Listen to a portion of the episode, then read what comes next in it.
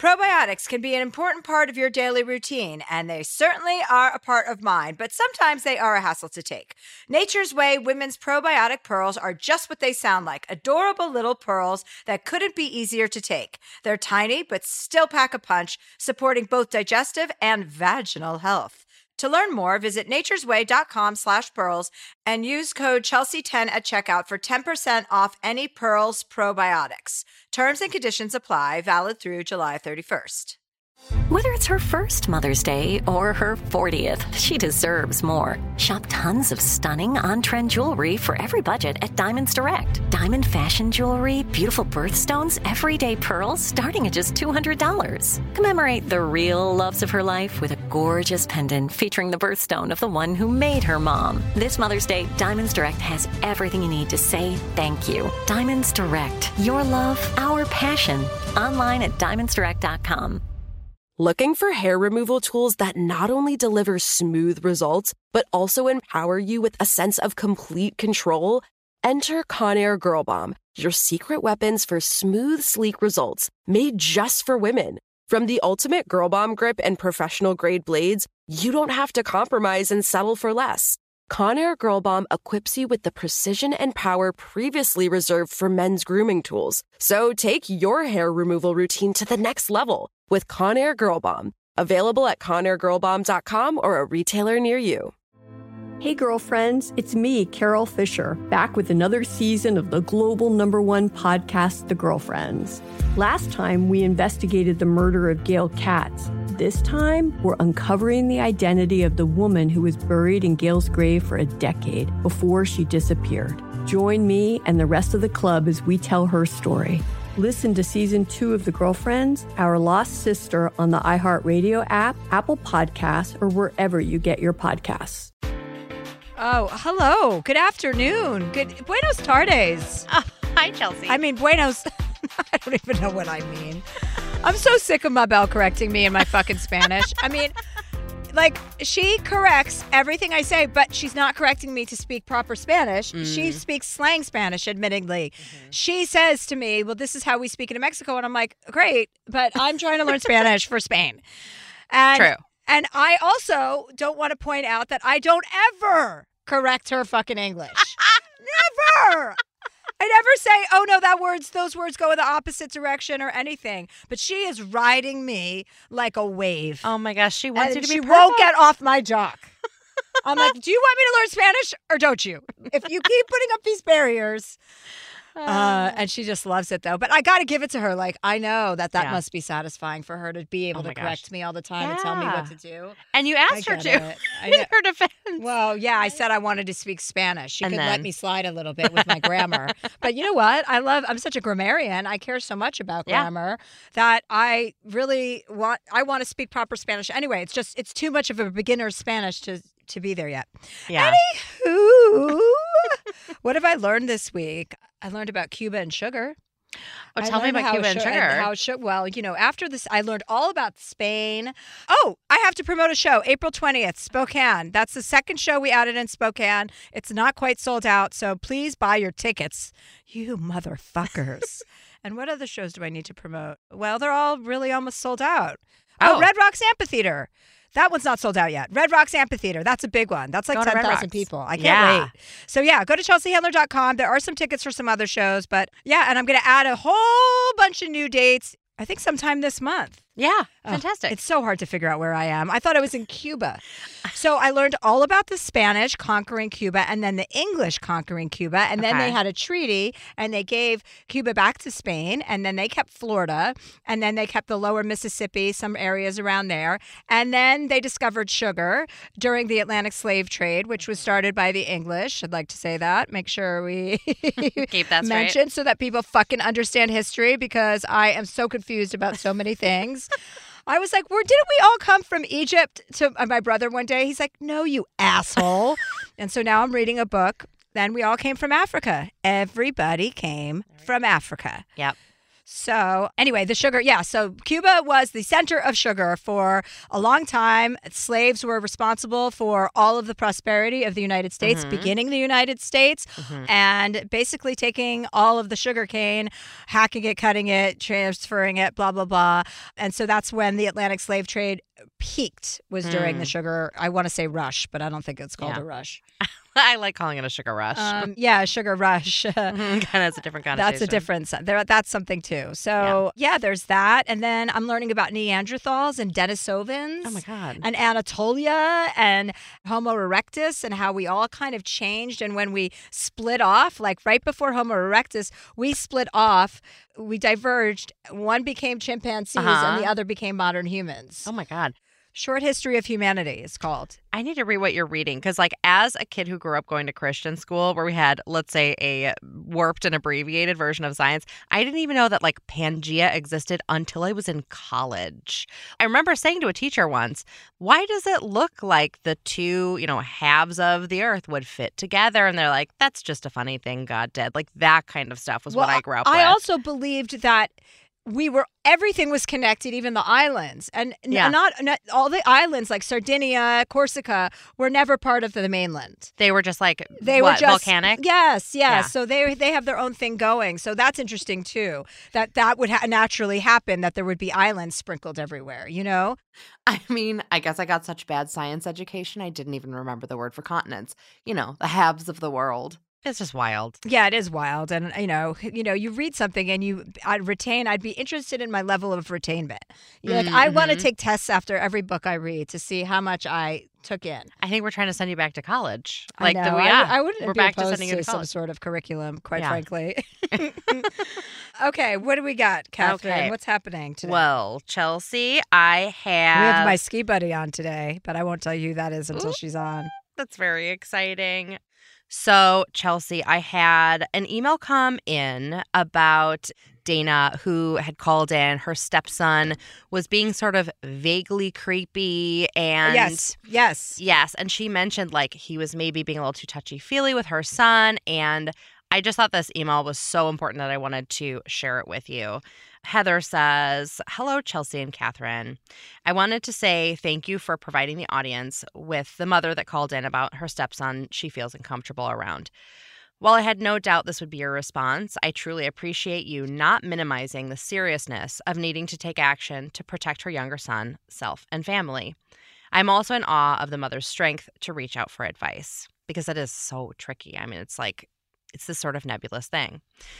My personal story includes eight plus years of a very close family friend grooming me as a child with uncomfortable touching, inappropriate sexual conversations for an adult to have with a child, shower peeping, accidental quote-unquote porn exposure, and more. Oh, God. While rape never occurred, it has left years worth of trauma response that I'm working through with a great therapist. However, at the time, it was brushed off by others as creepy old man vibes, or that shoulder or waist touching wasn't considered a sexual touch, even if I didn't want it.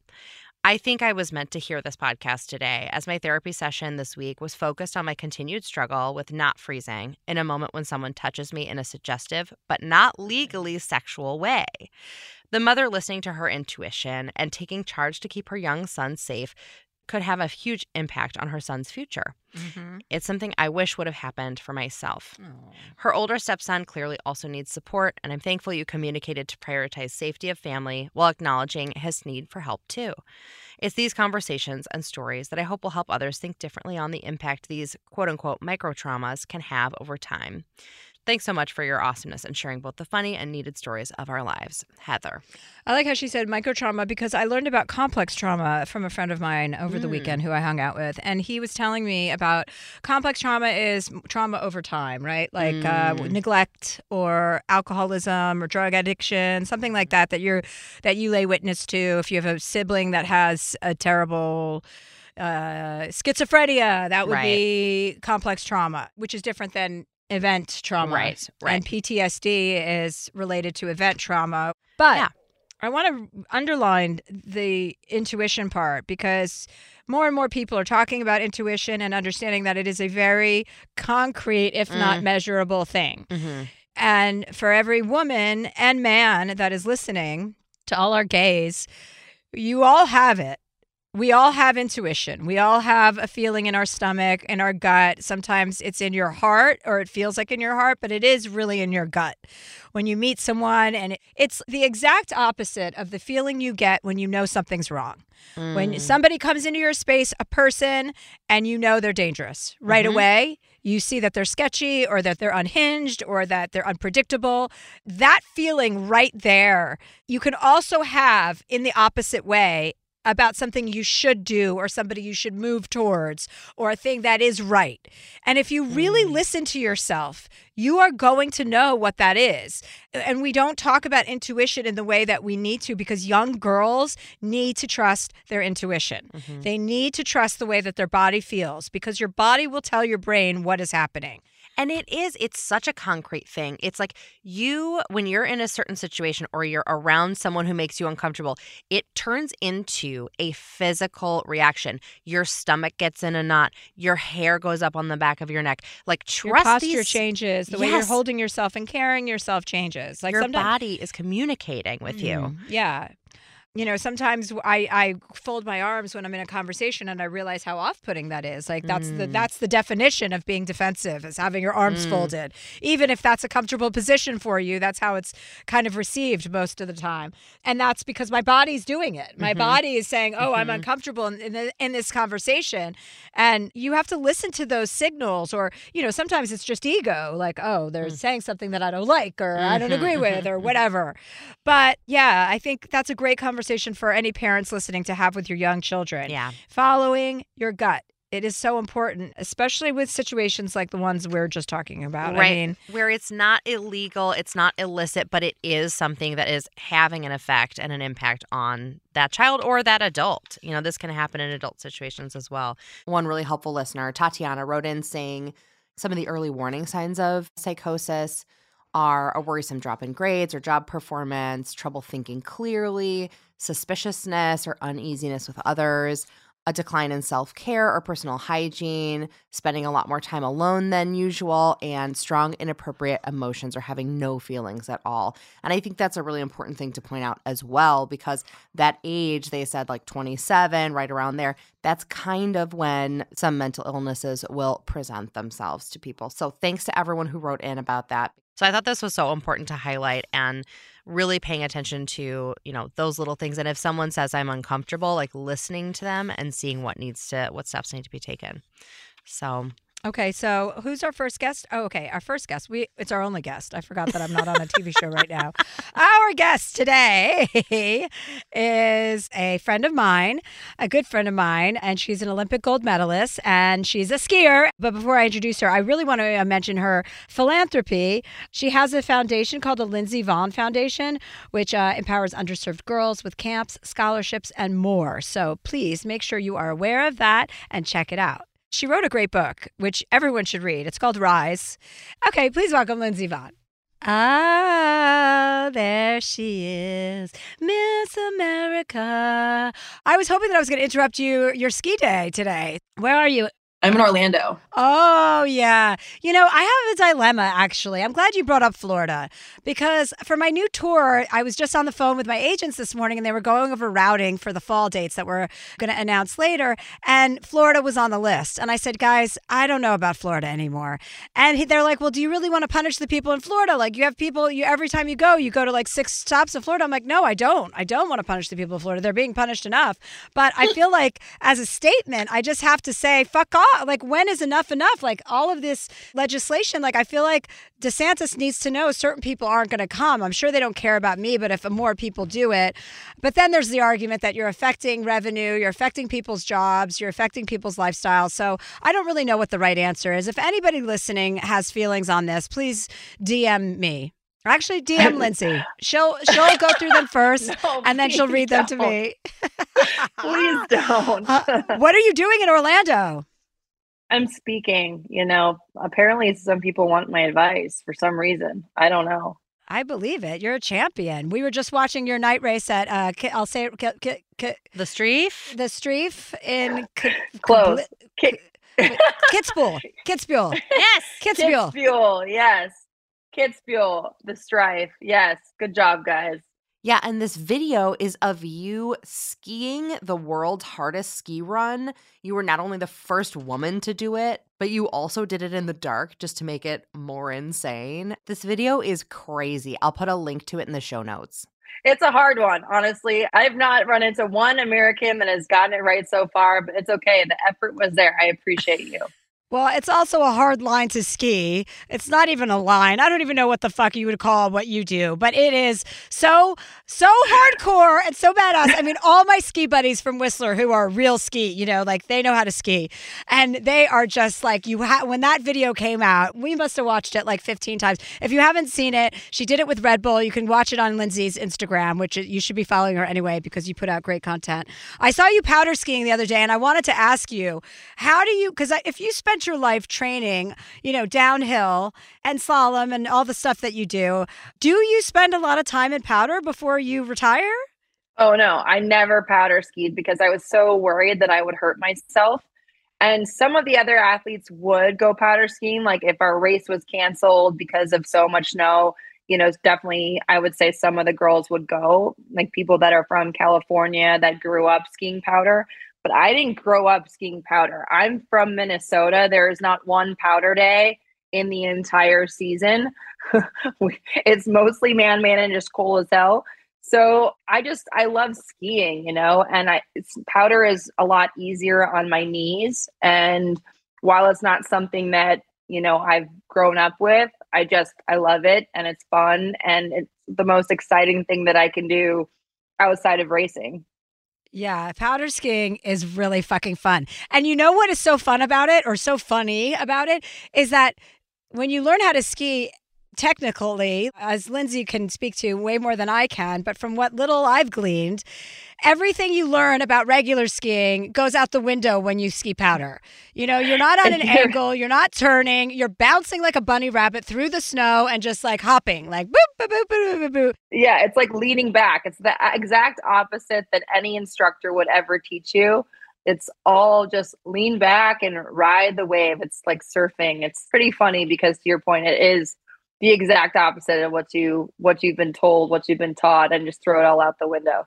Yeah. Yeah. Well, you've been through a lot and you've been injured a lot. And I want to talk a little bit. I know you, Lindsey wrote a great book about her whole life, her autobiography. And in it, you talk a lot about your recoveries from uh, from many different accidents. And I want to know, obviously, you were mentally tough. You couldn't survive all of this and continue to go back out there, especially what you just skied in Kitzbühel. Like, why why would you do that? And you said, I mean, I think you said you had like your surgery ready to go in case you did wipe out and hurt yourself. Is that true? Yeah. I mean, I'm getting my knee replaced. So I figured this was a perfect time to do it because if I crash and I need surgery, I'm getting it anyway. So I don't mind risking it. But I, I've had my fair share of surgeries. I mean, you've, you've hurt your knee, you know, you know the deal. But I don't think it's ever impacted my passion for ski racing or for skiing in general. Uh, I just love the mountain. I just wish it had been a little bit easier on my body. But uh, I don't have any regrets, you know, despite the fact that I limp around most of the time. I'm, I still wouldn't change anything. Well, let's talk about the mindset that allows you to do that because you work out really hard. So I know your body's been beaten up, but you still have a significant amount of strength left and determination in order to keep all of that going, which I think is really vital for, I think, all women. You know what I mean? With like our physicality, it's like you get an injury and you can be so down on yourself. First of all, it's depressing and you're immobile and then you're taking pills and you're, you know, you're trying to recuperate. And all of that is like a real negative downer on you. So to be able to pick yourself back up that from that, not once, but repeatedly, is very admirable. And and to keep going, you know, I know a lot of people who get into an accident and they don't want to ever do that thing again. Mm-hmm. And it's like, oh, I want to do that thing right away again because I don't want to be scared of it. Yeah, exactly. I mean, I think to your point, a lot of people can get down and I got very down. I mean, I got really depressed when I was injured. I, I missed the Olympics. I was injured back-to-back A C Ls, which took me out for almost two years in a row. And it's really hard to find anything positive, you know, when you, especially when you repeatedly get injured, like, what am I doing? You know, why am I doing this? And it's hard to find the motivation. But I think for me, it always goes back to passion. You know, why I, I love ski racing and I've always have. And that's why I kept doing it and kept coming back. But that doesn't make the recovery any easier. You know, it's always with rehab, it's always two steps forward, one step back, and sometimes one step forward, two steps back. You know, it's a very monotonous, long, slow grind. And I just have learned through repetition that you just have to stick to it and keep, keep going, you know, keep putting one foot in the front, in front of the other. And that's the only thing you can do, honestly. And your transition since you retired has been, you're still really involved with the U S ski team. You're still really involved in skiing. You're skiing with people all the time in Utah or Vail or, you know, all over the place, I guess. And so tell me, talk to me a little bit about that transition for you, because I know as an athlete, or I, I don't know, I can imagine how difficult it must be to say goodbye to that part of your life. But in a way, you've kind of extended it in a way that we haven't seen many people do publicly. Yeah, I mean, I, I definitely felt like when I retired, a part of me died. You know, I it was something where I knew I could never go back. And I've been doing it my entire life. I've been skiing since I was two and a half years old. And after I retired, I woke up and what I loved to do every day was suddenly gone. And I had to really figure out, okay, what is it about ski racing that I loved? And I, I love being on the mountain. So it took me about a year and a half, but I got back out there and I relearned my passion for the sport as a whole. And I enjoyed skiing with my family, with my friends. I've gone to places now that I've been many times before, but I've never actually skied. I've been to Courchevel. I've raced there many, many, many times, but I've never been anywhere other than the race trail. So I got to go back and explore the mountain and, you know, find my passion again. And, and I think, you know, for me, I, I don't like sitting still. Downhill, I always had adrenaline, and that was really hard to replace. But I've found ways to challenge myself and, you know, push myself now in business and just keep, again, like waking up every day with a new challenge. And that's been exciting. It's, you know, I feel like there's so many opportunities and I'm excited for the future, to be honest. Yeah, I know. I like watching what you've been doing in the last couple of years. And we've known each other for a long time, actually. And it feels like you have really found your groove. And like all of these opportunities, your philanthropy, your foundation, and all of the business opportunities that you have cultivated for yourself is, is a great model, I think, for a lot of younger athletes who are probably looking, going, oh, she made this like so seamless, you know?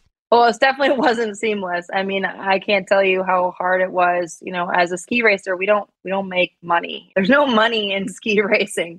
So I had to really work hard to make a business for myself. And my dad always made me aware when I was younger that if I wanted to be successful, I had to be more than an athlete. And so I always took that approach. I always went the extra mile. I always did all the interviews. You know, I was really careful with my sponsorships, what partnerships I chose, always thinking long-term. And I was actually made fun of. You know, a lot of people were like, why are you spending so much time with this? You know, you're distracted from your racing. And I said, no, I can do both. I can win races. I can have my own business. I can be successful on multiple levels at the same time. And I think, you know, just believing in myself and not listening to anyone else was was the best thing that I could do, because I wouldn't be anywhere if I'd listened to every single person that said I wouldn't do anything or couldn't be anything or, you know, couldn't multitask. Women are great multitaskers, I think. I know. Fucking tell me about it. I mean, I, honestly, like women are so much better. When I was at the doctor's this morning and I asked him one question and then he just stopped everything he was doing to a- answer the question. And I, I looked at him and I wanted to say, keep, what you, keep, keep going. Like, don't, we don't have to do separate things. Like, you can work and talk, can't you? At the You're same a fucking time. Doctor. Like, get it together. I mean, women are just like, you know, you're eating a hard-boiled egg, feeding your dog, getting on a plane. Like, we're doing a million things at once. And it's, it's, it's so crazy to me that they cannot talk and think at the same time. They can't even fathom what we do. It's pretty no, funny. No, no. I know your mom was a big influence on you. I know you posted something today uh, about her and, uh, and her determination and how she inspired you and showed you what determination looked like. So talk to me a little bit about that. I mean, I think my mom impacted me in more ways than I even really truly understand now. And I think now that she's passed away, it's been a few months and, you know, I, I still always reflect on what she showed me. My mom had a stroke when she gave birth to me and she wasn't able to do physically the things with me that I would have loved to do with her, like ski. She couldn't ride a bike. The only thing she really could do what she loved was swimming, which I'm ironically horrible at. I sink like a rock. But, you know, my mom always tried and she failed, but she always tried. She would try to ride a bike and I would watch her fall over and over and over again. But she always got back up and she always tried and she always had a smile and she always was positive. And even when, you know, she was in her hospital bed and she couldn't move her arms or legs, she was positive and she said, you know, today is another great day. And it got harder and harder, but but she never lost that perspective. And I felt like when I was injured, I was lucky to have the opportunity to try again. You know, my mom didn't have that opportunity because of her stroke. So I think throughout my career, it's always given me a different sense of gratefulness that I think, you know, sometimes we lose sight of. I'm lucky to follow my passion every single day. I'm lucky that I'm walking and I'm, you know, while I hate running, I could run if I wanted to. It could always be worse. And, you know, we just have to be positive. And that's always what my mom taught me. And I'm very grateful for her influence. And again, while I didn't really fully understand it when I was growing up, I certainly understand it now. And I wish I'd had a little more time with her to be able to share more things with her. Yeah. And I think you continue to understand it the longer we're without our moms. You know, when my mom passed away, I certainly was too young to even understand the impact. I remember be talking in this interview about somebody asking me why I'm so strong. And I remember talking because I saw the way my mother and my dad's dynamic was, and I didn't like that. And that is just so diminishing to my mother, because my mother sacrificed so much, you know, to be our mother, to not, you know, she, she didn't get to live and pursue her dreams the way that I'm able to live and pursue my dreams. The reason I'm able to do that is because of my mother. And so I remember I was reading this book recently. It's called The Seven Deadly Sins. We're having this author on. She's awesome. And it just talks about how we don't give our mothers enough credit for even just the time that they grew up and the time that they raised us in. It was so prohibitive for them. Yet here are people that are able to like live out their dreams and go after what they want because our mothers were available to give us the allowance and the freedom to do that. And if they hadn't sacrificed what they had, and I, I don't think that's even just beginning to sink in for me. But I do feel like we talk a lot about, you know, people who've passed on on the show and, you know, I'm not sure how spiritual you are, but I know that you're open-minded. Did. And I feel like my relationship with my mother since she died is stronger than it was when we were together on this earth. Mm. And there are so many moments where I just feel her presence so much guiding me and steering me like in this very sagacious, worldly way, which she was not like when I was growing up. But that's exactly who she was, according to my brothers and sisters. I just never had the patience or the time to find that out about my mother, you know, because by the time she had me, she was older.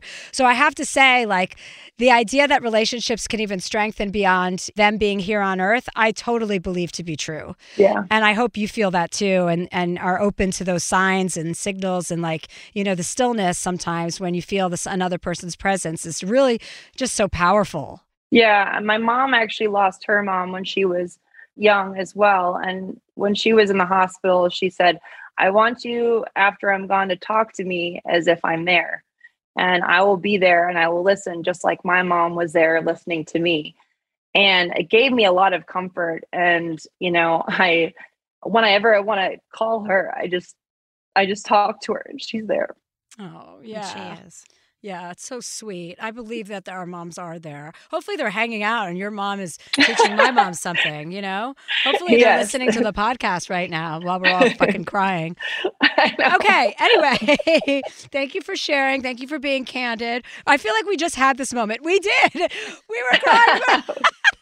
The last time we saw each other, we were on the Kelly Clarkson show. Or no, was it Kelly? Yes, it was Kelly yes, Clarkson it was. With Wolfgang Puck. And we were talking about her book, and we she started crying, and then of course I started crying because it's contagious. Mm-hmm. And so now we just cry whenever we see each other. Okay, so anyway, we're going to take some callers. People are going to call in, and we're going to give them some advice. And we've curated this episode to suit things that you would have experience with. Yes. Okay. And we'll take a break and grab some Kleenex and be right back. Moms are more than the stuff they do for us. The laundry, cooking, and driving. And by the way, Dad should be helping with that stuff too. She's got a whole life outside of motherhood. This Mother's Day, give Mom her flowers. She deserves the best, and that's why Bouqs is giving you twenty-five percent off your entire order of farm-fresh flowers from Bouqs. That's short for bouquets. Here's what's great about the Bouqs company. Bouqs is different. Their flowers are cut fresh and sourced directly from the best flower farms, so they last way longer. They even have flowers grown on the side of a volcano. Bouqs has modern designs and unique flowers that you cannot find anywhere else. Bouqs is simple. Go online, pick the delivery date, and you are done. Mother's Day is May twelfth. Don't miss the chance to thank your mother. Order your Bouqs now. And with twenty-five percent off, you can send some to mom, wife, aunt, and even grandma. So go to Bouqs dot com and use promo code Chelsea, C H E L S E A, for twenty-five percent off. That's B O U Q S dot com, promo code Chelsea. Tired of hair removal tools that just don't cut it? Conair Girl Bomb gives you smooth, flawless results while putting you firmly in control. From achieving that silky smooth skin to boosting your inner confidence, Conair Girl Bomb is all about helping you elevate your self-care game. Whether it's creating a hype playlist, throwing yourself into a hobby, or scheduling some me time, self-care is important to keeping you feeling confident and empowered. It's time to take your hair removal routine to the next level. You can trust Conair Girl Bomb to get the job done right. Conair Girl Bomb gives you the secret weapons for achieving powerful results with ease. Designed with women in mind, these tools boast the sassy Girl Bomb grip for unparalleled handling and precision, along with professional-grade blades to deliver results that you used to only get from men's tools. No more compromising. So to all you incredible women out there, treat yourself to a little Conair Girl Bomb magic. Don't settle for anything less than perfection. Elevate your grooming game with Conair Girl Bomb. Available now at Conair Girl Bomb dot com or a retailer near you. Probiotics can be a very important part of your daily routine. They certainly are part of mine, but sometimes uh, they're a hassle to take. So Nature's Way Women's Probiotic Pearls are just what they sound like, adorable little pearls that couldn't be easier to take. They're tiny, but still pack a punch, supporting both digestive and vaginal health. With one billion active cultures, they protect against occasional bloating, constipation, and digestive discomfort. And they are designed with a triple layer coating that protects each pearl from stomach acid, helping them survive the journey to your small intestine, where they're needed most. To learn more, visit naturesway dot com slash pearls and use code Chelsea ten at the checkout for ten percent off any Pearls probiotics. Terms and conditions apply. Valid through July thirty-first. Good sleep should come naturally, and with the new Natural Hybrid mattress, it can. A collaboration between award-winning mattress brand Leesa and home design icon West Elm, the Natural Hybrid is the culmination of the two companies' shared values: premium materials, meticulous craftsmanship, and sustainable practices. Made with natural latex, responsibly sourced natural wool, and environmentally safe foams, the Natural Hybrid elevates your sleep sanctuary, indulges your senses, and supports a greener tomorrow. Plus, when you purchase the Natural Hybrid, you're also helping fuel Leesa's work with shelters and those in need. Since twenty fifteen, Leesa has donated more than forty thousand mattresses to ensure children and families families have a safe place to sleep. Visit Leesa dot com forward slash Chelsea to learn more. That's L-E-E-S-A dot com forward slash Chelsea. And we're back. We're back. Are, are we ready to continue? We're doing okay? Oh, yeah. Yes, okay. Okay, yeah. Great. Well, our first question comes from Rachel in Denver, and she obviously somehow a month before we talked about getting you on the show knew that you were going to come on. She manifested it. And so she says, thank you in advance for reading my letter. I'm hoping Lindsey Vonn makes an appearance on the podcast, so this question is written to both Chelsea and Lindsey. Dear Chelsea and Lindsey, I'm a thirty-three-year-old single female living in the Denver area of Colorado with my dog, Hyde. My main hobbies are mountain biking and skiing, but I love staying active in general. A year ago, I ended a toxic long-term relationship. Even though it was a crazy past year, I was actually able to achieve one of my life goals, which was buying a second house and turning both of my houses into Airbnbs. It's been incredible to make the leap and finally do what I've been dreaming of. Owning and running these two businesses while still having my full-time job has allowed me to start saving for my second life goal, which is to take a mini retirement before I'm forty so I can travel the world mountain biking and skiing. This Fun. leads me, right? I'm, I love that. This leads me That's to my great. first question, which is, what are your tips for being a single solo female traveler? I want to be able to make new friends and ski and mountain bike wherever I travel to. In particular, how can I make friends with guys who like these activities without looking like I'm interested in them? My second question is, do you have any recommendations on a good ski jacket and bib combo? I've had my same ski outfit since college and it's starting to fall apart. I took Chelsea's advice and got some heated gloves this season. They've been life-changing, so I'm curious what ski apparel brands you like best. I want to look good, but stay really warm while out there. Rachel. Okay, well, let me answer the, the, the last part first, because Lindsay sent me her fucking suit, which is called Core, right? By It's, it's by yeah. Head, but Lindsay designed it. This is the best ski suit I have ever had. It's two pieces, but it has, it's is it is it Gore-Tex or is it something stronger than Gore-Tex? Because I think, I think it's something, it's similar. Similar but stronger. Yeah, because I have Gore-Tex suits and they're not like this. And I love Arc'teryx. That's what I usually wear. This is better than Arc'teryx. This not only keeps the cold, the wet out, it keeps the wind out. Mm. It's somehow fucking windproof, this suit. And Whistler has very strange weather patterns. So there's a lot of really like Arctic blasts and it gets really cold. Most people don't like to ski in that. I love that.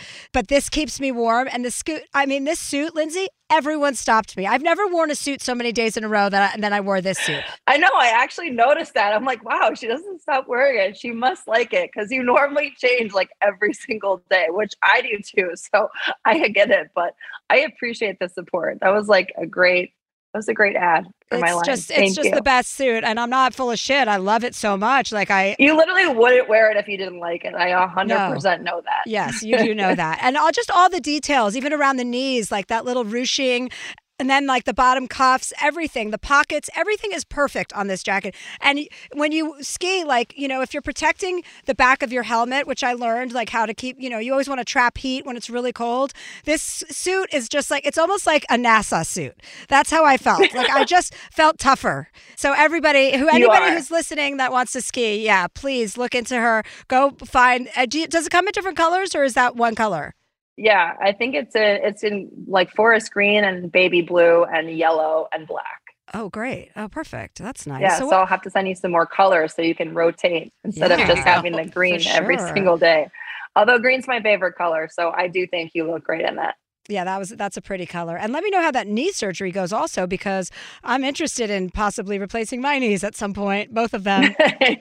Yes, you should. I mean, I know a lot of people that have had it and they've all raved about it. So I am very excited. I'm always limited with what I can do physically because of my knee, and I'm excited to hopefully not have that in the future. Plus, you're so good at recovering from surgeries. Like, this is going to be a breeze from you. I can do my own rehab, basically.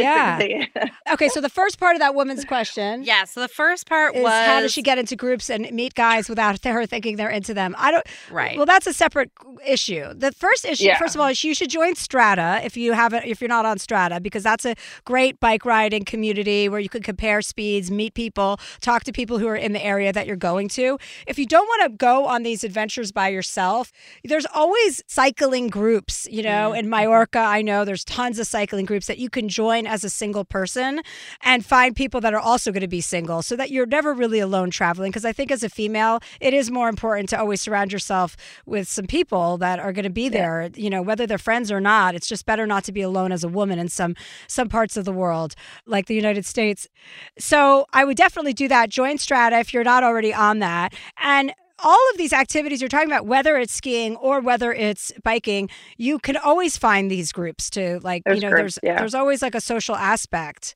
For skiing, there's also like in Portillo, Chile, there's, you know, groups that come down. There's also Singles Women's Week. You know, there's most ski resorts have, you know, either a singles week or a women's only week. You know, there's a ton of groups that you can travel with and meet up with. So you're not by yourself, but you're with people that are equally excited to do what you want to do. Yeah. So that's the easy part. So get your ski suit, go on your trips, join all these clubs, and then come back with a husband or a wife. Perfect. Excellent. Excellent. Well, our next question comes from Miranda, and she's going to be joining us here on the Zoom. She's twenty-eight. Dear Chelsea, I'm a female golfer, and constantly on the golf course, men make sexist comments toward me and my female friends. I usually just laugh off their quote-unquote jokes, but it bothers me so much to the point where it negatively affects my game and my desire to get on the course. I've asked a couple of women in my life for advice about this, but there are never any concrete ideas. I feel like Chelsea would have good tips on how I can put these men in their place or not let it affect me as much as it does. It happens almost every round that we get paired with older men. I absolutely love golf, but this aspect of it fills me with such anxiety that I wonder if continuing to play is even worth it. Miranda. Hi, Miranda. Hello. How's it going? Good. Our special guest is Lindsey Vonn, so you have her Hi. today to give you advice as well. How are you?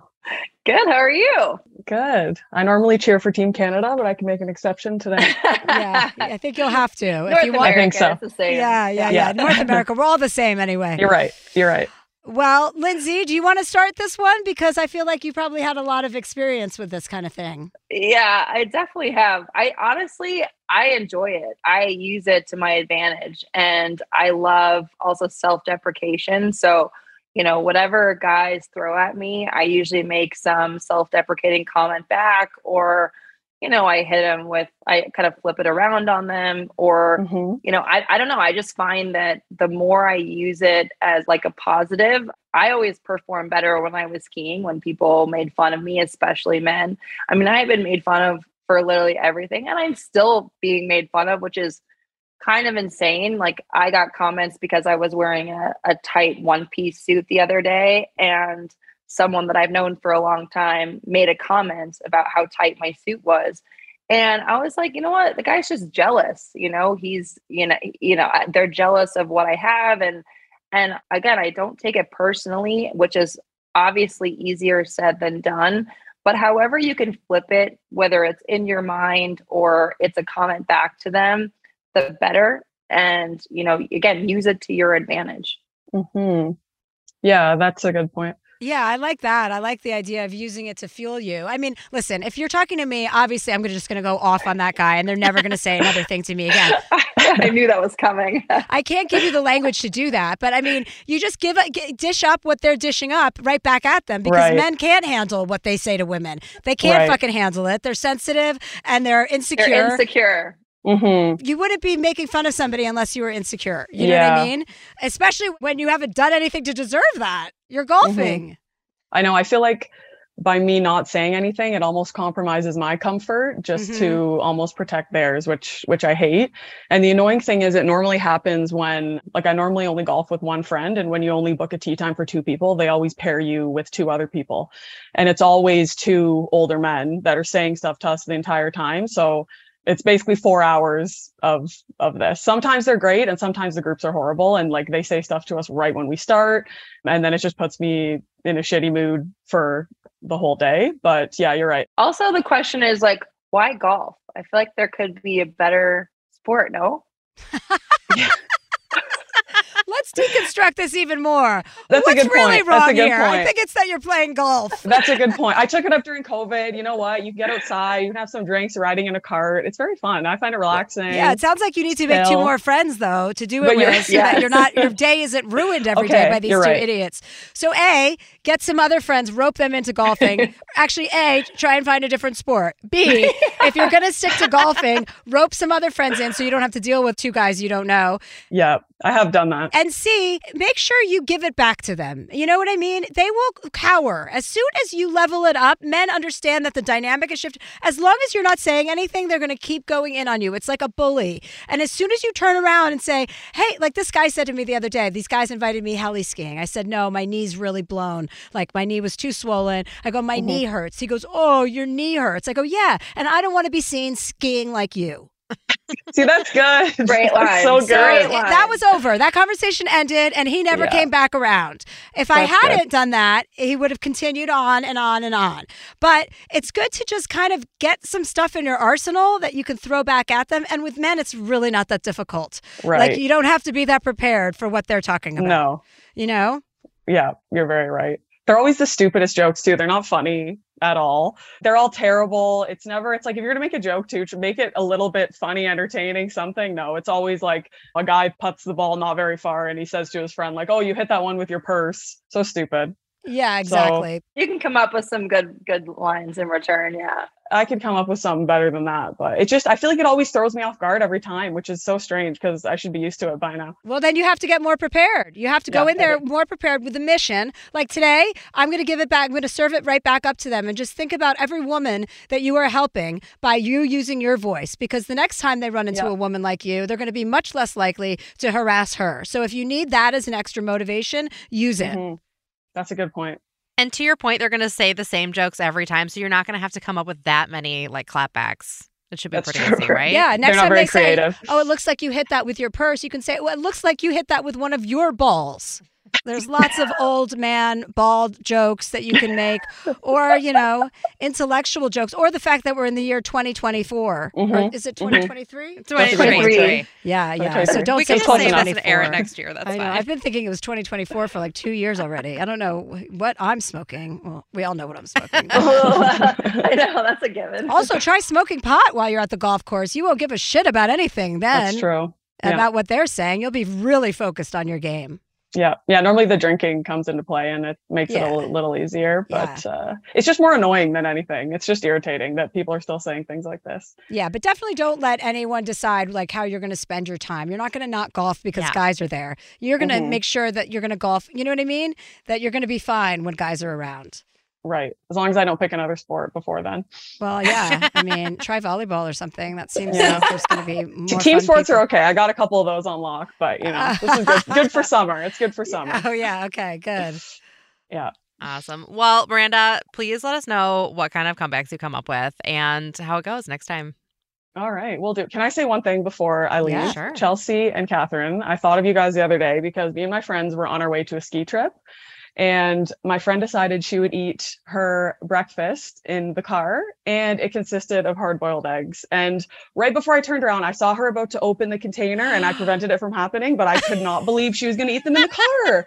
I know. I could not believe that. I, I in couldn't... the privacy of her car, of course. And it was, it was our car. I was, my boyfriend was driving. I was in the front. Let's catch Lindsay up on this so she's aware. Yeah. Lindsay, yes. It was revealed to me late last year, in twenty twenty-three, that Catherine travels regularly on planes with a Ziploc bag of hard-boiled eggs that have been peeled, and then and eats them because they're they're a good source protein. of protein.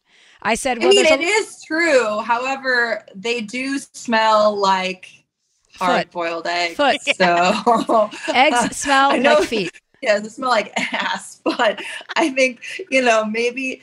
Maybe eat them before you get on the plane because they are a good source of protein, but like spare your seatmate. When you're in an enclosed vehicle, agreed. Yes. I made her eat them in the parking lot. She was standing in the parking lot eating them because I that's, uh, you I know. mean, that's a fair, that's a fair Bring ask. some yeah. peanut yeah. butter or something, like a peanut butter there stick. Like that's better. Adjustins. That's not a- offensive to anyone. Everyone no. loves Almond. peanut butter. Almonds don't smell. Except they all the not. kids that are allergic to peanut butter on planes. Yeah. There's many options. I flew home from somewhere yesterday and they put down a thing of those almonds. And I'm just like, those are the most unappealing almonds I've ever seen. Like, I, I was just like, what? There was just like I was, unsalted. I know, and blanched. I just looked at them. I'm like, I don't even want one. You know, like almonds when they're hot on a plane are good. When they don't mm. do that and they just throw some mix together, I'm like, no, no, no. Back the fuck up. Bring me Agreed. some eggs. Anyway, so grab Bring your almonds eggs, yeah. and grab your peanut butter. Don't grab your eggs. Head to the golf course and stand up for yourself. Yes. Or I do grab my eggs and no one will go near me. There That's you a go. Good, yeah, That's exactly. a good idea. My love to your friend. I'm sure you would. You guys would get along well. Awesome. Thanks so much for calling in, Miranda. Thanks, Bye, guys. Miranda. Appreciate Take care. It. See ya. Bye. Yeah, I don't know why anyone golfs anyway. I find golfing to be so boring. It seems very I boring. can confirm it's very boring. Oh, right. Exactly. You know what I've been watching is that Full Swing documentary, docuseries. Do you know about this on Netflix? Oh, yeah. It's actually makes golf somewhat interesting. Yes. I was going to say the same thing because I was like, oh, this is something I know nothing about. Let me watch a couple of episodes. And it's all a lot about Jordan Spieth. And they they have a couple players that are like on the up and up. Yeah, Jordan's great. I mean, I love Jordan. He's Under Armour guy, and I've known him for a long time.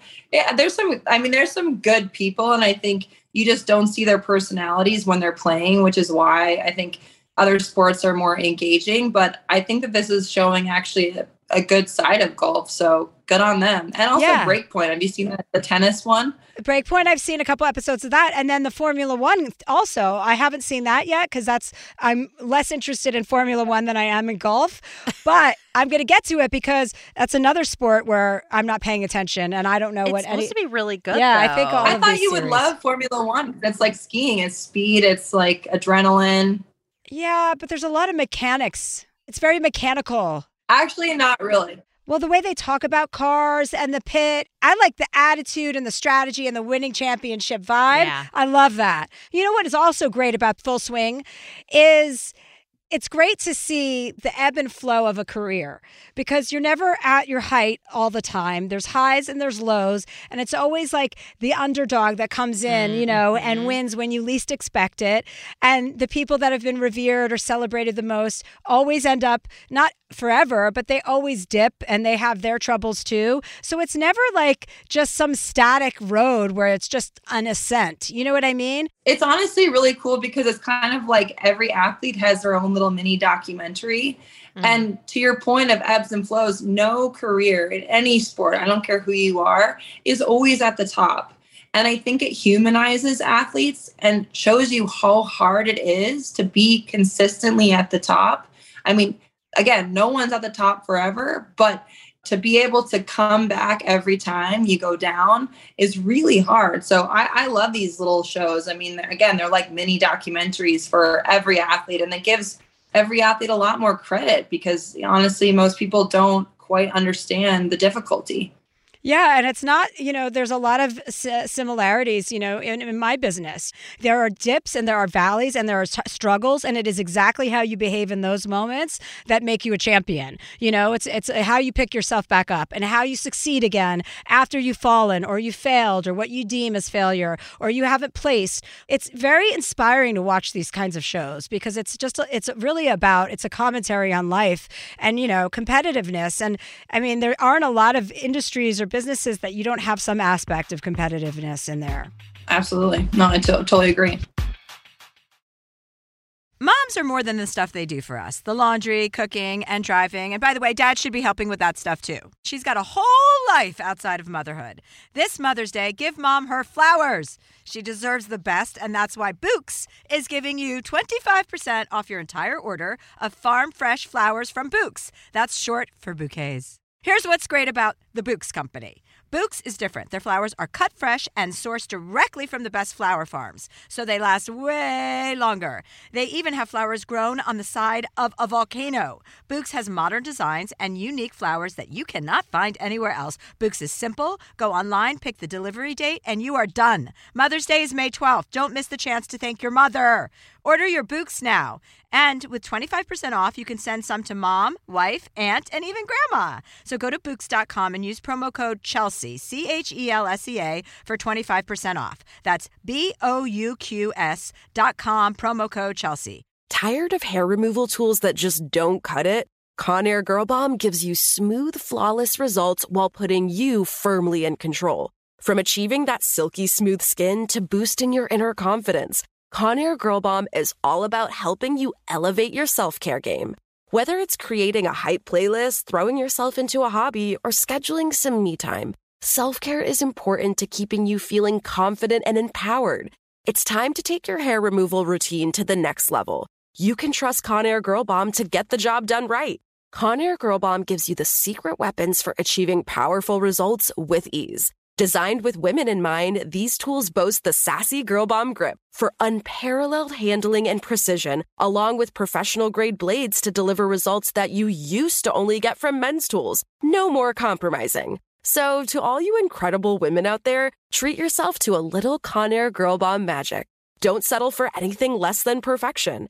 Elevate your grooming game with Conair Girl Bomb. Available now at Conair Girl Bomb dot com or a retailer near you. Probiotics can be a very important part of your daily routine. They certainly are part of mine, but sometimes uh, they're a hassle to take. So Nature's Way Women's Probiotic Pearls are just what they sound like, adorable little pearls that couldn't be easier to take. They're tiny, but still pack a punch, supporting both digestive and vaginal health. With one billion active cultures, they protect against occasional bloating, constipation, and digestive discomfort. And they are designed with a triple layer coating that protects each pearl from stomach acid, helping them survive the journey to your small intestine, where they're needed most. To learn more, visit naturesway.com slash pearls and use code Chelsea ten at the checkout for ten percent off any Pearls probiotics. Terms and conditions apply. Valid through July thirty-first. Good sleep should come naturally, and with the new Natural Hybrid mattress, it can. A collaboration between award-winning mattress brand Leesa and home design icon West Elm, the Natural Hybrid is the culmination of the two companies' shared values: premium materials, meticulous craftsmanship, and sustainable practices. Made with natural latex, responsibly sourced natural wool, and environmentally safe foams, the Natural Hybrid elevates your sleep sanctuary, indulges your senses, and supports a greener tomorrow. Plus, when you purchase the Natural Hybrid, you're also helping fuel Leesa's work with shelters and those in need. Since twenty fifteen, Leesa has donated more than forty thousand mattresses to ensure children and families have a safe place to sleep. Visit Leesa.com forward slash Chelsea to learn more. That's L-E-E-S-A dot com forward slash Chelsea. Well, our next question comes from Lana, and this is a bit of a relationshipy question. Oh. Uh, I'm twenty-four, and I've been with my boyfriend for three and a half years. This summer, we'll be moving in together for the first time in a new city with new jobs. Within the next year or so, I expect to be engaged to him. Our dynamic has always been the same. I'm very affectionate, both physically and verbally. I've been told it's like I don't leave the honeymoon phase. And he's always kind, caring, supporting me emotionally, showing up for me, helping me whenever I ask, and taking me out on nice dates. He just doesn't express to me verbally how he feels. He'll tell me he loves me when I say goodbye or when I prompt it, but usually no sweet words come unprompted. I'm not one hundred percent sure what's triggering this now, but recently I've been feeling insecure about how we display our love to each other and how it feels disproportionate. To me, the perfect partner would be able to show their love through all love languages because they want to. Gift-giving, verbal affection, physical affection, acts of service are all things I provide when I truly and deeply love someone without having to think about it. Is this an unrealistic view to expect the same? I've talked to him about this, and he says my feelings are valid, that he's always felt I have more affection toward him than he has for me. This hurt to hear, but he assures me that he loves me and is in love with me. He just doesn't feel affection for anyone as deeply as I do. He told me that he used to feel very deeply growing up, but that changed after going through painful heartbreaks and dealing with a close loss as a young adult. Is it wrong for me to find this outlook sad? And to want more from him in terms of verbal and physical affection, even though he checks all the other boxes? I'm torn because I know I can find many men who will say sweet things to me, but they don't actually care. Is it just an insecurity on my part, needing to know how he truly feels because of the next steps we'll be taking soon? Lana. Hi, Lana. Hi. Hi, how are you? I'm doing good. And you are twenty-four, you said, right? Yes, I am. Okay, so the only thing that struck me in your letter, I, if I if you hadn't said this part, which was he used to be affectionate with other people and then he got his heart broken, which is the reason he's giving you for not having as much affection as you, is kind of like, oh, so he has the capability, but he's chosen to shut down rather than open up. So that doesn't make a lot of sense, because if he really felt like you were the one and you guys are supposed to be together, I would imagine that that would be burst open again. You don't really, we don't really have control over who we fall over.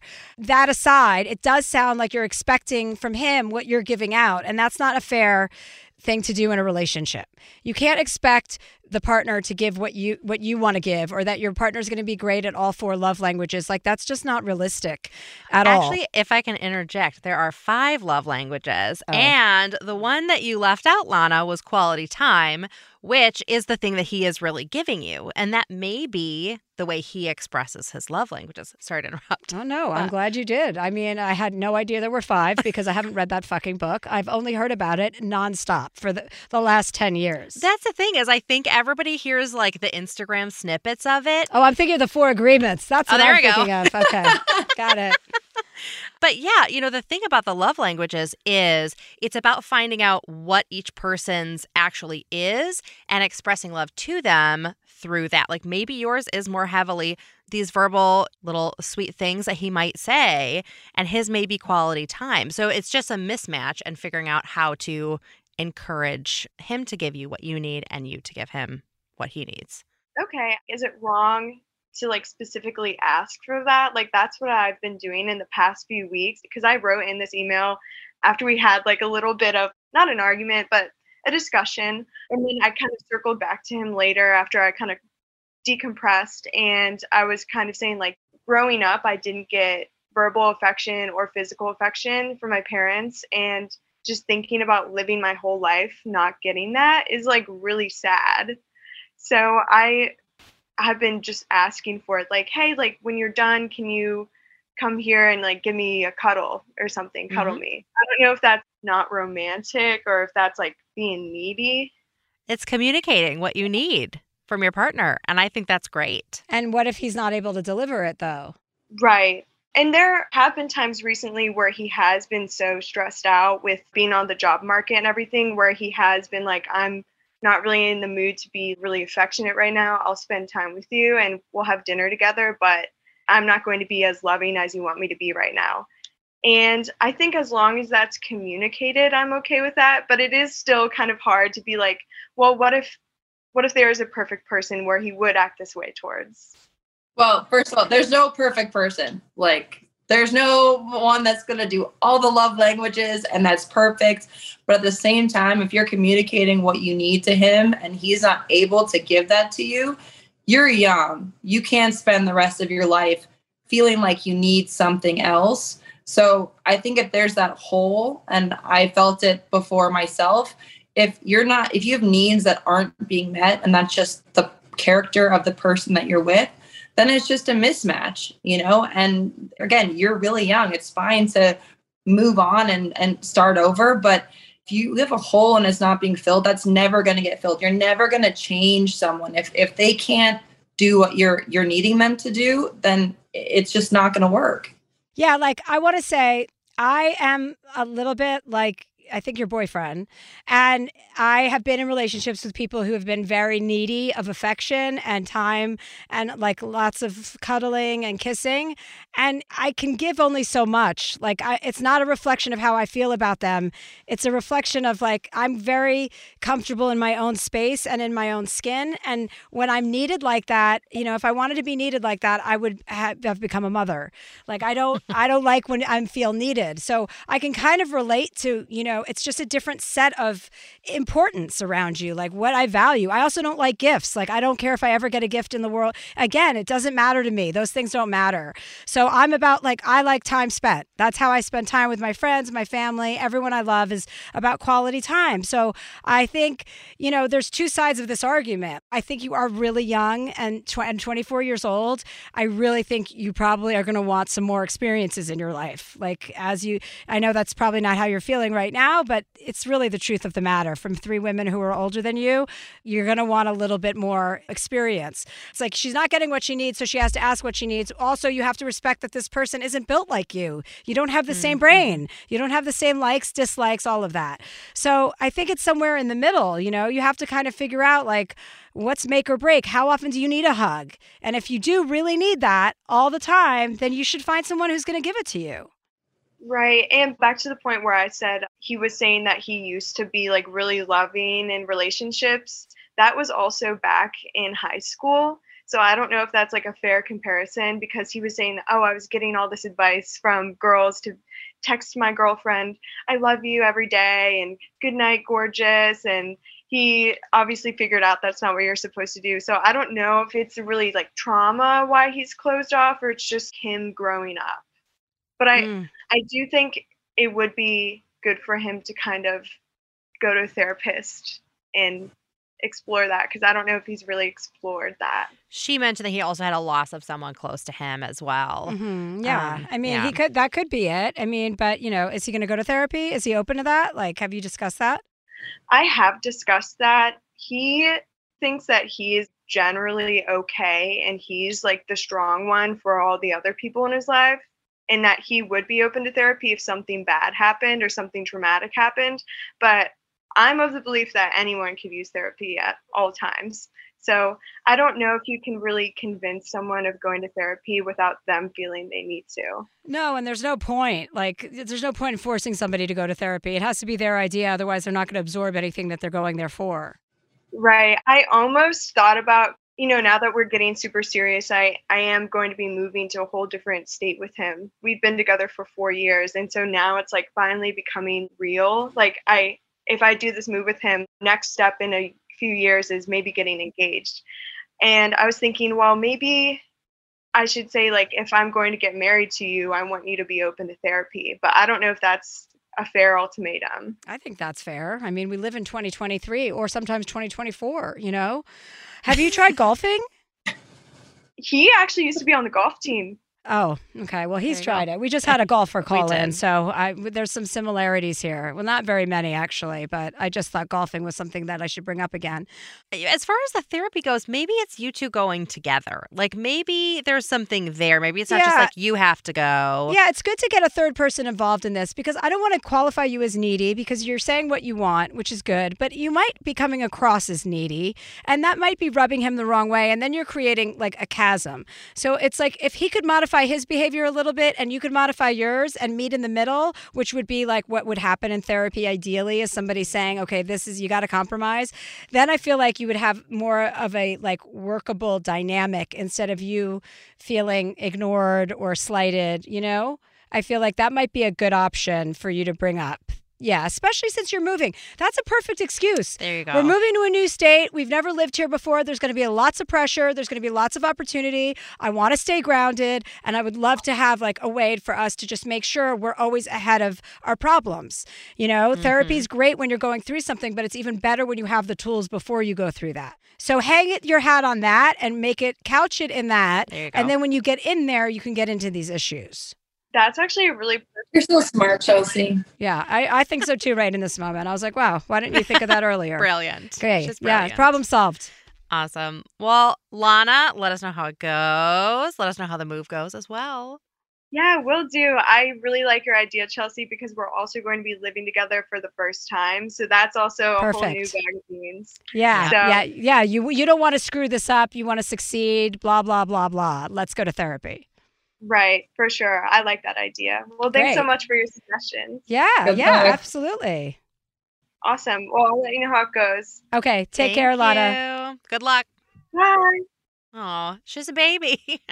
I know. I wanted to go break up with him. Like, fuck it. It's you're twenty-four. You need to find a new boyfriend. I wanted to be like, we all felt so needy at twenty-four. Like, man. I know. I know. I, I got married at twenty-two. Bad idea. Oh, shit. I always Just... forget you were married. It's so weird. I know. We don't need to talk about it, but, you know, oh, no, I always want to say, whenever anyone in their twenties asks me for advice, I'm like, whatever you do, just don't get married. Don't, yeah, exactly. I mean, twenty-four, you're so needy. I used to, I had a boyfriend, I remember, who I was talking to over this weekend, actually, because he was texting me. And I used to beg him, like, I would be like, I wanted to sleep at his house every night. He lived up the street from me in Santa Monica. And I would go over there every night. And I remember once he was like, hey, do you have to sleep over every single night? And I was like, yeah. I'm your girlfriend. Obviously. You know, now as I'm sitting here as a forty-eight-year-old woman, I'm like, oh, how annoying, you know, to not be able to go, oh, sure, you need space. Let me, I won't sleep over a few nights a week. That if, you know, when somebody asks you for space, you have to fucking respect that and give them double. Like, let let them have their space. So, yeah, I think there's a, there's a neediness that comes in your twenties. You really want this fairy tale that you think yes. is going to yeah, happen. There is no fairy tale. Yeah, it's like, it's like going to the Eiffel Tower. I went with my boyfriend when I was twenty-one to, to Paris, and I just had this vision of like what our trip was going to be like. And he he was British and I was still American, and I was twenty-one and he was thirty-four, and we went to London and we stayed in a hotel room, and the bathroom was inside the bedroom. There was no separate bathroom. Oh, oh no. And I was like, this is not how That's I... That's a great way to end things. Yeah. Yeah. We didn't speak the entire trip to Paris. There were pictures of me alone at the Eiffel Tower and him alone at the Eiffel Tower and the Louvre and every other thing that you saw, and the Champs-Élysées, because Princess Di had just da- died there, and the Plaza Athénée, just us not speaking, because I was so disappointed in this fantasy that I had created in my mind that had never shown proof of life. You know what I mean? It's yeah, just like you need proof of life. Yeah, yeah, there's no, I mean, we just, we're not as fantastical when we're older. We get it. Yeah. Just more real. We've been disappointed enough. Yeah. Yeah, exactly. Well, let's take a quick break and we'll be back to wrap up. Moms are more than the stuff they do for us. The laundry, cooking, and driving. And by the way, Dad should be helping with that stuff too. She's got a whole life outside of motherhood. This Mother's Day, give Mom her flowers. She deserves the best, and that's why Bouqs is giving you twenty-five percent off your entire order of farm-fresh flowers from Bouqs. That's short for bouquets. Here's what's great about the Bouqs company. Bouqs is different. Their flowers are cut fresh and sourced directly from the best flower farms, so they last way longer. They even have flowers grown on the side of a volcano. Bouqs has modern designs and unique flowers that you cannot find anywhere else. Bouqs is simple. Go online, pick the delivery date, and you are done. Mother's Day is May twelfth. Don't miss the chance to thank your mother. Order your Bouqs now. And with twenty-five percent off, you can send some to mom, wife, aunt, and even grandma. So go to Bouqs dot com and use promo code Chelsea, C H E L S E A, for twenty-five percent off. That's B O U Q S dot com, promo code Chelsea. Tired of hair removal tools that just don't cut it? Conair Girl Bomb gives you smooth, flawless results while putting you firmly in control. From achieving that silky smooth skin to boosting your inner confidence, Conair Girl Bomb is all about helping you elevate your self-care game.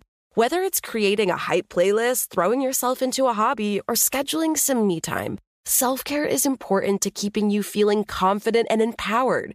It's time to take your hair removal routine to the next level. You can trust Conair Girl Bomb to get the job done right. Conair Girl Bomb gives you the secret weapons for achieving powerful results with ease. Designed with women in mind, these tools boast the sassy Girl Bomb grip for unparalleled handling and precision, along with professional-grade blades to deliver results that you used to only get from men's tools. No more compromising. So, to all you incredible women out there, treat yourself to a little Conair Girl Bomb magic. Don't settle for anything less than perfection. Elevate your grooming game with Conair Girl Bomb. Available now at Conair Girl Bomb dot com or a retailer near you. Probiotics can be a very important part of your daily routine. They certainly are part of mine, but sometimes uh, they're a hassle to take. So Nature's Way Women's Probiotic Pearls are just what they sound like, adorable little pearls that couldn't be easier to take. They're tiny, but still pack a punch, supporting both digestive and vaginal health. With one billion active cultures, they protect against occasional bloating, constipation, and digestive discomfort. And they are designed with a triple layer coating that protects each pearl from stomach acid, helping them survive the journey to your small intestine, where they're needed most. To learn more, visit naturesway dot com slash pearls and use code Chelsea ten at the checkout for ten percent off any Pearls probiotics. Terms and conditions apply. Valid through July thirty-first. We all know how important it is to get a good night's sleep. I know that if I don't sleep for eight hours a night, I am not as sharp. From memory foam mattresses that hug in all the right places to hybrids that keep you cool all night long, Leesa's mattresses offer exceptional comfort and support at every price point. Leesa's Sapira Hybrid has been named Wirecutter's best hybrid mattress five years running, and collectively, their mattresses have over twenty thousand five-star reviews. Delivery is free, returns are easy, and you have one hundred nights to try out your mattress in the comfort of your home. Don't spend another night dreaming of better sleep. For a limited time, save up to seven hundred dollars off select mattresses, plus two free pillows. Go to Leesa dot com forward slash Chelsea for an additional fifty dollars off mattresses and select goods. L-E-E-S-A dot com forward slash Chelsea. And we're back with Lindsey Vonn and Catherine to wrap up today's episode, which was Good. This yeah. was a great episode. Yeah. yeah, absolutely. We gave good advice. Lindsey gave good advice. Lindsey, you look fucking beautiful, by the way. Ridiculous. I was so. just sitting there looking at you Thank going, you. wow, you're looking real good. You're just like oh, in a hotel thanks. glowing. Yeah. Yeah, this this lovely hotel is really making me glow over here. All Orlando hotels are beautiful. So pretty. Well, Lindsey, is there any advice you'd like from Chelsea? Yeah, do you want any skiing yes. advice from me, Lindsey? Yes. How do you ski so damn well, Chelsea, in your bikini? I've always wanted to. I, I, how do you like not freeze your tits off? Like that's what I want to know, because it, I can't even handle being in my ski clothes, let alone like basically naked. But that's not my question. That was just something I'm curious about. But my actual question is how do you, because you love skiing and obviously I love skiing, but you work so hard. How do you manage both things? Like how do you manage getting time to do what you love and how do you manage being a boss? I just, I'm like, listen, if I don't get to ski for a good solid two months a year, then I'm not worth anything the rest of the year. So I will work all summer long. I'll tour and I'll do that stuff. And then I have to have my time to ski because it's just so important for me. It's my only real passion besides what I do and reading books and stuff. Like I love skiing. You know, the way you talk about it is the way I feel about it. I always want to be on the mountain. I always want to get up. And I, I mean, my friends call it like, they're just like, you're so ridiculous. Like I'm outside my door waiting for them to come get me before we go to the, and I've got my outfit on, like I've got everything ready, my gloves, my skis, and my phone. And I'm just sitting there waiting at the ski lift. Like at the, you know, we walk to the little run and I'm just like an eager beaver. And they're like, you're just so excited. I'm like, yeah, I like to go out at eight thirty and get like three or four runs before anyone else comes out. And then I, I like to ski with my friends. But I, I feel like we talked about this earlier or on the other episode. You know, I think for when you're in the public eye in the way that we both are, there's so much attention on you and your life is so much about you and you're so self-involved that it's it's so necessary to actually have other interests that don't require it being about you. So for you, it would probably be something other than skiing to, to do that doesn't remind you of the main a- event in your life.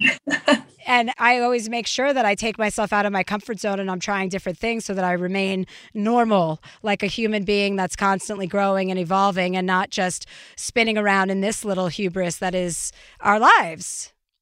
Yeah. Okay. That's a good point. I mean, I, I play tennis. I love tennis. It's what like- about golf? Have you thought about golfing? I think you should take up golf. That feels like the missing hole. So many puns in that. So many. So many puns. How do you also manage the change of subject? How do you also manage being away from your dogs? Well, I mean, that's just out of good parenting. It's better that they're not with me in Whistler because they like to be at home in L A where they can go in and out of the house. They just prefer that. And I took them to Whistler and they're just too old for that. So yeah. The next round of dogs I get, I will make sure they're younger and they're more adept. And then I will bring them to Whistler. But I'm just trying not to torture them because last time I brought them, they were like, what is snow? They didn't like it. I'm pretty sure they're from Mexico because everything is pointing to that. They only understand Mabel and they like hot, warm weather. So I think that they're, yeah, Fair. I think they're from South America. Okay. Gotta get one of these mountain dogs that like just wants to live in the snow. Maybe you need like a, a winter. I need a part-time dog for the winter, winter and then I need a dog for summer. Yeah. That's what I need to do to split my time up. Thank you, Lindsey, for taking the time to do this. I really appreciate it. You know I love you, and I hope you have a great rest of your day in Orlando. I think it's going to really be balls to the wall. I mean, might as well. Maybe I'll hit up Disneyland while I'm at it. Yeah, nothing better than an adult going to Disneyland with no children. Exactly. Not creepy at all. Well, thank you. I love you, and um, I appreciate you having me on. Yeah, thank you so much. We'll speak soon, Lindsey. Bye. Bye. And don't forget, everybody, my new special Revolution is now streaming on Netflix. And it's badass. And then I'm doing a tour, a Little Big Bitch tour. Go to Chelsea Handler dot com for tickets. I've added some new dates. I added a date in Monticello, New York. I'm coming to Colorado, to Red Rocks Amphitheater. I'm coming to Kalamazoo. And then I'm coming to a bunch of places in Tennessee, Memphis, Knoxville, and Chattanooga. That's May nineteenth, twentieth, and twenty-first. And then I'll be in Atlantic City, June tenth, which is almost sold out. So get your tickets. If you'd like advice from Chelsea, shoot us an email at dear chelsea podcast at gmail dot com and be sure to include your phone number. Dear Chelsea is edited and engineered by Brad Dickert, executive producer Catherine Law. And be sure to check out our merch at Chelsea Handler dot com. Looking for hair removal tools that not only deliver smooth results, but also empower you with a sense of complete control? Enter Conair Girl Bomb, your secret weapons for smooth, sleek results, made just for women. From the ultimate Girl Bomb grip and professional-grade blades, you don't have to compromise and settle for less. Conair Girl Bomb equips you with the precision and power previously reserved for men's grooming tools. So take your hair removal routine to the next level with Conair Girl Bomb, available at conair girl bomb dot com or a retailer near you. Hey, girlfriends, it's me, Carol Fisher, back with another season of the global number one podcast, The Girlfriends. Last time, we investigated the murder of Gail Katz. This time, we're uncovering the identity of the woman who was buried in Gail's grave for a decade before she disappeared. Join me and the rest of the club as we tell her story. Listen to Season two of The Girlfriends, Our Lost Sister, on the iHeartRadio app, Apple Podcasts, or wherever you get your podcasts. Hello, acclaimed comics writer and notorious Scott Summers hater, Rosie Knight. Well, hello, Emmy-winning podcaster and totally unbiased Targaryen royal supporter, Jason Concepcion. Somehow the X-Ray Vision podcast has returned. And like always, we'll be here every week. You'll hear from T V writers, actors, comics creators, pop culture critics. Nothing is off the table. Listen to X-Ray Vision on the iHeartRadio app, Apple Podcasts, or wherever you get your podcasts. Imagine you're a fly on the wall at a dinner between the mafia, the C I A, and the K G B. That's where my new podcast begins. This is Neil Strauss, host of To Live and Die in L A, and I wanted to quickly tell you about an intense new series about a dangerous spy taught to seduce men for their secrets and sometimes their lives. From Tenderfoot T V, this is To Die For. To Die For is available now. Listen for free on the iHeartRadio app, Apple Podcasts, or wherever you get your podcasts.